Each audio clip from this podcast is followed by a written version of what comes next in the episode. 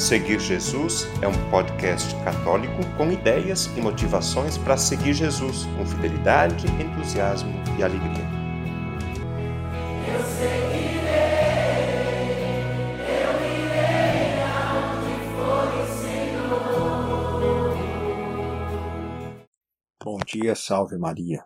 Meu nome é José William Maria, sou colaborador deste podcast católico Seguir Jesus e hoje nós gostaríamos de tratar sobre o tema Assunção de Nossa Senhora, já que nós estamos no mês de agosto e na Igreja Universal, todo dia 15 de agosto, se rememora esse fato na vida de Maria, em que ela foi assunta ao céu de corpo e alma. Segundo a tradição apostólica, principalmente nos padres da igreja, São João Damasceno, São Dionísio Areopagita, Tertuliano, todos testemunham que Maria, após falecer, ela teria ressuscitado no terceiro dia e sido assunta ao céu de corpo e alma. Maria, para nós entendermos esse privilégio dela, é aquela que foi predestinada por Deus na eternidade para ser a Virgem Mãe do Deus Filho, foi aquela, em razão de, da sua predestinação, ela foi concebida totalmente sem a mancha do pecado original, ou seja, sem a concupiscência. Ela, por disposição de Deus, ela foi apresentada no templo de Jerusalém com três anos para ali viver até ter a idade núbio.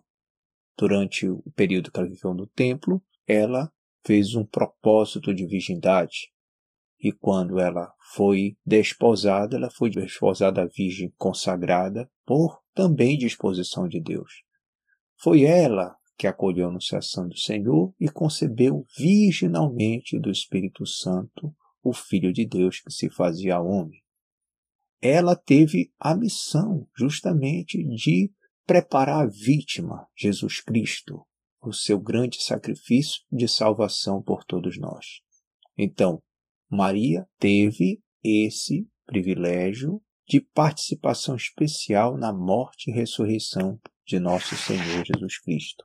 Muitos teólogos não aceitavam que Maria tenha sido assunta ao céu de corpo e alma.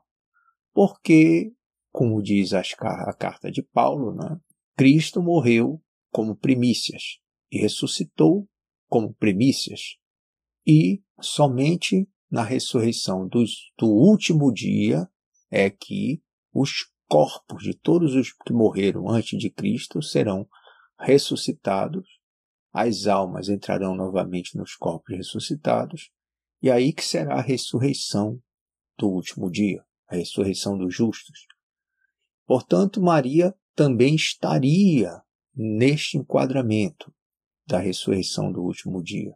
Porque na doutrina católica, quando ocorreu o pecado original, quando a morte entrou no mundo, todo mundo passou a morrer para sempre, até que Cristo veio, morreu por nós, para abrir as portas do paraíso.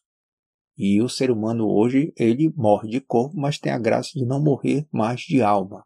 Não tem, não tem a desgraça de ir para a mansão dos mortos. Ele pode ir para o céu, para a glória de Deus, ou então para o purgatório, enquanto aguarda o tempo para chegar até a glória eterna. Mas com Maria foi algo diferente. Ela não está só com a alma dela no céu, como está São José, São Pedro, São Francisco, todos os santos. Ela está como nosso Senhor Jesus Cristo, de corpo e alma. Para não haver essas controvérsias, esses combates, a exemplo do que aconteceu quando da Imaculada Conceição, que muitos negavam, o Papa Pio XII ele foi pelo mesmo caminho do Papa Pio IX.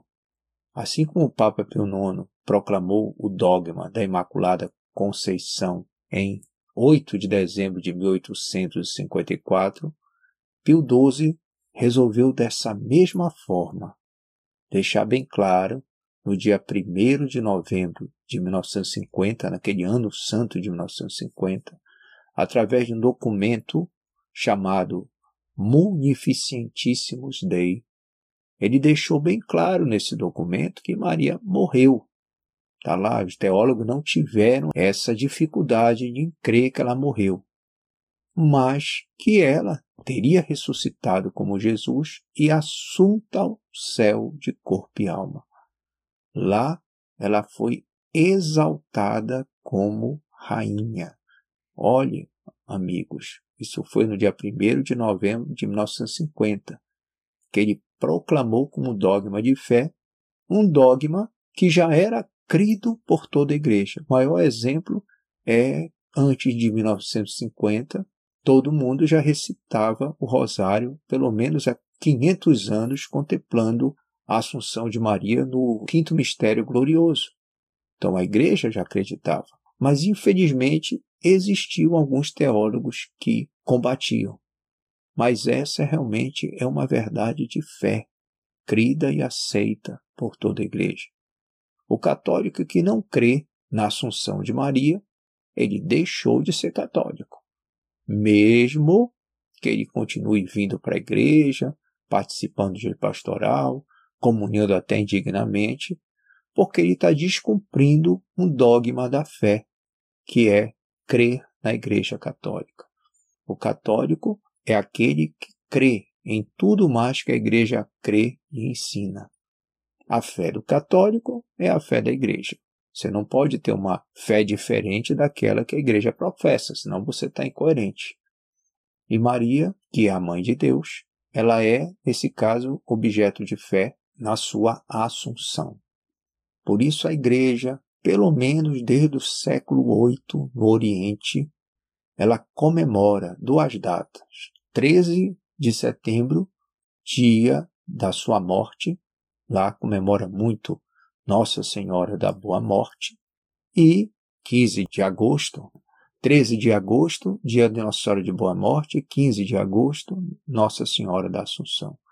Então, esse é o mês de agosto, o mês das vocações sacerdotais, religiosas, leigas, o mês que começa logo no dia 2, lembrando Nossa Senhora dos Anjos, que 5 de agosto Nossa Senhora das Neves, 12 de agosto Nossa Senhora da Cabeça, 13 de agosto Nossa Senhora da Boa Morte, 15 de agosto Nossa Senhora da Assunção e 22 de agosto que é Nossa Senhora Rainha que é outra verdade de fé que não foi ainda proclamada a nível de dogma, como Nossa Senhora da Assunção, porque não houve contestação.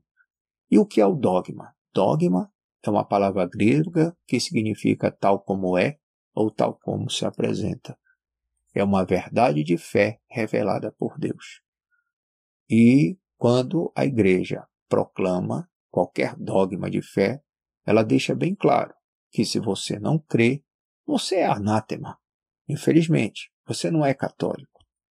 Então, meus irmãos, pedimos a Deus, pela intercessão de Nossa Senhora no, da Assunção, que nos anime a termos a fé em Cristo, a fé na Igreja, e que sejamos católicos de verdade, devotos de Maria, aquela que é a medianeira de todas as graças, como bem declarou o Papa Pio XI, como também declarou o Papa São Pio X.